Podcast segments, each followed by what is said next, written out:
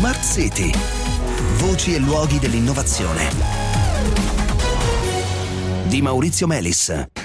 Buonasera, benvenuti a Smart City. Pur non essendo dotate di organi di movimento come i muscoli, molte piante sono in grado di eseguire movimenti rispondendo a degli stimoli ambientali. Ci sono sapete eh, bene, insomma, fiori che seguono il movimento del sole, ci sono pigne che si aprono col calore oppure con l'umidità, ci sono piante eh, capaci di chiudere le fauci al tocco di un insetto ai meccanismi che permettono a questi esponenti del regno vegetale di reagire agli stimoli o almeno alla capacità di questi organismi di reagire agli stimoli, ehm, sono ispirati tutta una serie di nuovi materiali che potrebbero trovare a loro volta applicazioni in settori eh, che vanno, per capirsi, dalla robotica alla farmacologia.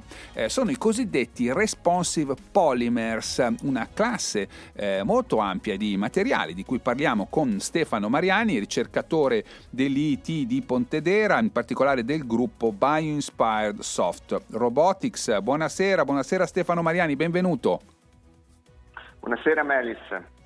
Allora, intanto brevemente perché ci interessa avere questi materiali, questi polimeri responsivi, invece che avere motori, no? Come dire, batterie, cose del genere? Dunque, ci interessa avere mm, questo tipo di materiali perché fondamentalmente è possibile eh, innestare all'interno di questi materiali una sorta di intelligenza, ovvero questi materiali sono in grado di rispondere a degli stimoli esterni e darci una risposta, ovvero una variazione delle proprietà chimico-fisiche o meccaniche del materiale stesso o anche ad esempio un movimento. E questo rispetto alle tecnologie classiche ci permette di non avere e diciamo di non necessitare di sistemi di controllo, sensori, certo. attuatori o elettronica a bordo, e quindi ci permette in fase preliminare di andare a programmare il movimento precedentemente attraverso lo studio del materiale ma anche attraverso lo studio della geometria in cui questo materiale verrà formato. Insomma, meno roba c'è, meno roba si può rompere, più è facile che tutto funzioni correttamente. Questo è uno dei motivi, no? Allora, ehm, sì, facciamo un po' di esempi. Per esempio, si studiano materiali capaci di reagire all'umidità. Sì, diciamo, l'umidità è sicuramente uno dei parametri più utilizzati e anche diciamo, eh, più presenti in natura è in grado appunto di variare eh, la struttura di certi elementi. Uno fra tutti a livello naturale sicuramente la pigna. La pigna in condizioni di umidità molto alta tende a chiudersi per proteggere il seme all'interno, in condizioni di umidità molto bassa tende ad aprirsi e a disperdere il seme. Consideriamo che la pigna è un materiale morto certo. e quindi riesce a fare questo movimento tutto in modo praticamente diciamo, passivo, senza avere un metabolismo all'interno.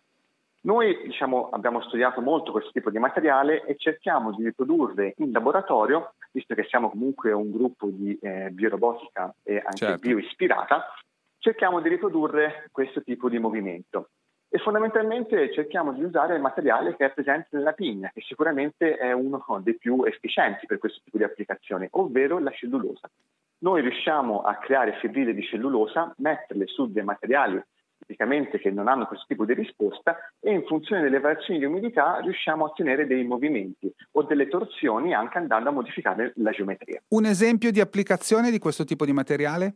Dunque, un esempio di applicazione potrebbe essere proprio la soft robotica ovvero avere dei movimenti attraverso appunto eh, lo, diciamo, l'utilizzo di materiali morbidi senza dover innestare mm. all'interno motori oppure chiaro, anche chiaro. sistemi di controllo o elettronica. Ecco, veniamo ad un altro stimolo eh, rispetto al quale si vogliono materiali capaci di rispondere, che è la temperatura. Non sorprende questo? Sì, Dunque, la temperatura è un altro parametro molto variabile, molto diciamo, oscillante in, in, natura e anche in questo caso, ad esempio, la, anche la pigna stessa eh, è in grado certo. di rispondere alla, tem- alla temperatura.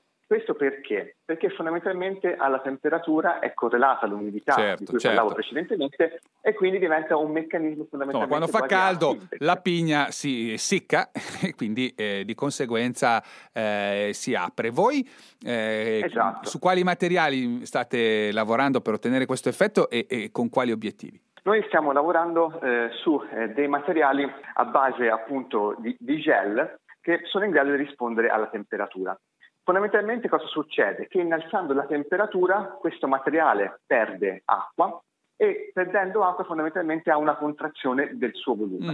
Mm, mm, Quindi fondamentalmente quello che succede è che se io lo metto su un substrato che non ha questa proprietà, ho uno squilibrio delle forze dovuto alla contrazione di volume e quindi ho un movimento anche in questo caso, un movimento che con la geometria posso andare a programmare e controllare.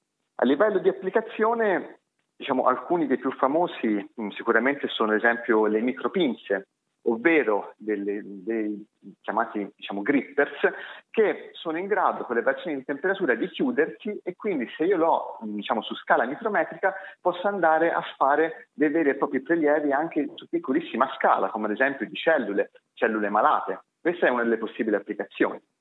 Altro stimolo interessante è la luce. Anche qui ci state lavorando.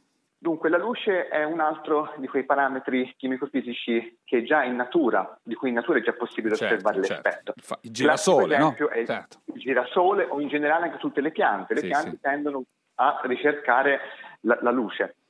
Diciamo, in natura questo tipo di mh, mm, movimento avviene su scala soprattutto eh, biochimica.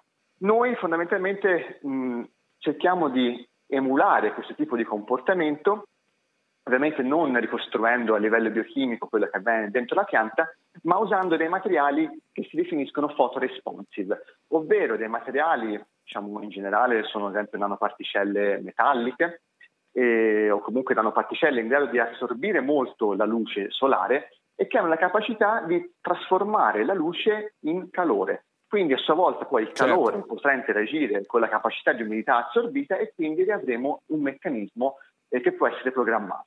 In aggiunta a questo vorrei anche aggiungere che nel nostro gruppo di ricerca cerchiamo di creare questi materiali responsive anche biodegradabili. Questo perché? Perché per un'eventuale applicazione ambientale ovviamente questo è un parametro fondamentale. Grazie Stefano Mariani e buon lavoro. Grazie a te Melis e buon lavoro anche a te. Bene cari ascoltatori ci fermiamo qui, l'appuntamento con Smart City torna domani, buona serata.